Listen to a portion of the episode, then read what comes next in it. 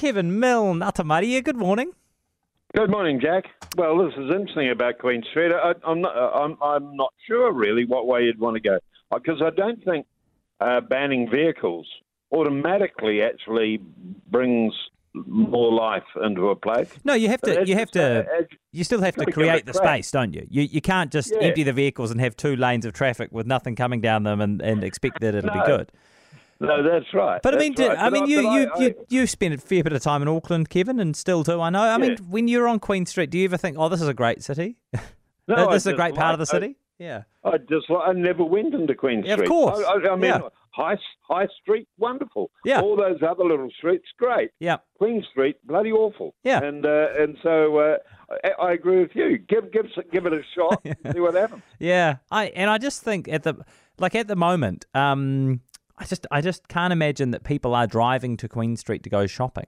You know, like I, I and so for the from the retailer's perspective, I would have thought they'd want to do anything they can to increase the number of pedestrians there, because the Yeah. pedestrians are the ones who will be using the shops. But look, I I, I know these issues tend to divide people, which is fair enough. Kevin, Yeah. um, back to school for most people this week um, Yeah, after the anniversary weekend in uh, Auckland. I think Nelson's anniversary weekend as well. And, and uh, you want to talk about heading back to school? Yeah, yeah. It's um. I, I imagine it'll be quite a relief for lots of parents waving their kids off to school over the next week, or or, or maybe the start of next week. But my heart goes out to all of you who will be taking your first five-year-old to school for the first time.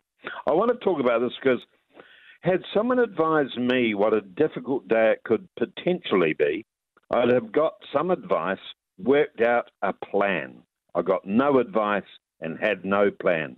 I happened to have the day off the day my first child started school, so I had the honour of taking out Alex to school on his first day.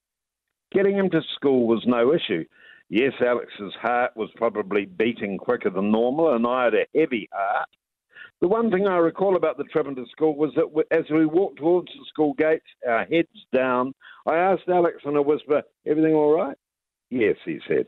At which point, Alex walked straight into a wooden power pole. It didn't. It didn't actually hurt him much, but it sure snapped us from our thoughts. Anyway, Alex ended up having a great day at school. I went home and had a miserable day, which brings me to my point. It really surprised me how lonely I felt at home that day. I spent most of it feeling sorry for myself, worrying about Alex, and wondering hour by hour what he was up to. What I should have done, especially given that I wasn't going to work, was to arrange to meet up with other people during the day, relax, have a few laughs, do anything to stop your mind throwing up problems that your five year old might be having at school. The fact is, of course, your five year old almost certainly won't be experiencing any more problems than they're used to dealing with at preschool. And if there is a major issue, the school will be on the phone to you. But sitting at home on your own worrying about them is not good. I say all this because nobody ever warned me that your first five year old's day at school could be a tough one. Just knowing that was a possibility would have helped me enormously. But I was blindsided. So I hope what I'm saying is useful. I never had any difficulty with the following children's first day, and no worries when any of them started secondary. I did have problems each time they packed up their suitcases to head off to university, but that's a story for another time, Jack. Well, I'm glad that your son managed to recover after what sounded like a bumpy Yeah. first day, Yeah, a bumpy start to his first day at school. Look, I, I mean, I don't have kids, Kevin, but I can imagine that it uh, just plays all sorts of games on your emotions when you're saying goodbye. Yeah. You know, because you, you're Oh. sort of you're deliberately engaging with with the, the Yeah. fact that we all age, aren't you? You know, Yeah, and that's right. That's right. And we're we're we're putting aside the fact that we believe that they're totally reliant on us at Yeah. all times, yeah, yeah, and they're not, of course, no, and that they can be better looked after at a certain point by other people. yeah, yeah. It's tough. Do you, have I ever Yeah. told you about my first day at school? no.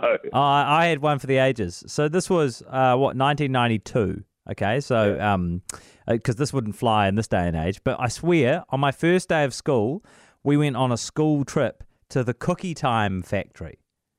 So my very first day of school as a five-year-old, we went to the cookie time factory, and I remember I got home and mum and dad was like, "How was school?" And I was like, "School was." Awesome. school is amazing. I love school. And I was sort of under the Yeah. under the false impression that the next 13 years were going to be spent eating triple choc chunk cookies. Oh, congratulations to that school. What school was it? That was St Martin's Primary School in Christchurch. I don't Oh, yeah. And that was back in the day when you go you go on the trip to the Cookie Time factory and they had a tasting room. And they just used to with the kind of bulk bins like you see at the supermarket, and they were all just Yeah. filled with different flavored cookie times and things. And they used to, used to take the kids in there and just say, "All right, you got twenty minutes, do your worst," you know. and so oh, they, well, you wouldn't be allowed to do that in this day and age. oh, it's a bit. Eh, no, but back then, I mean, I st- it's made a lasting impression on me. yes, yeah. I think, and very clever of the school yeah. to say, well, um, if, if any of these kids have got any nervousness about coming here, let's get rid of that straight away. Yeah. Take them off to cookie time. Exactly. Away you go. Yeah. No, no, it was heaven. All right. Well, thanks Yeah. for those. Thank you for those reassuring words, Kevin. I know there'll be a lot of parents feeling a little bit anxious this week. If you're um taking one of your kids to school for the first time this week, let us know how you're feeling as the um countdown enters its last couple of days.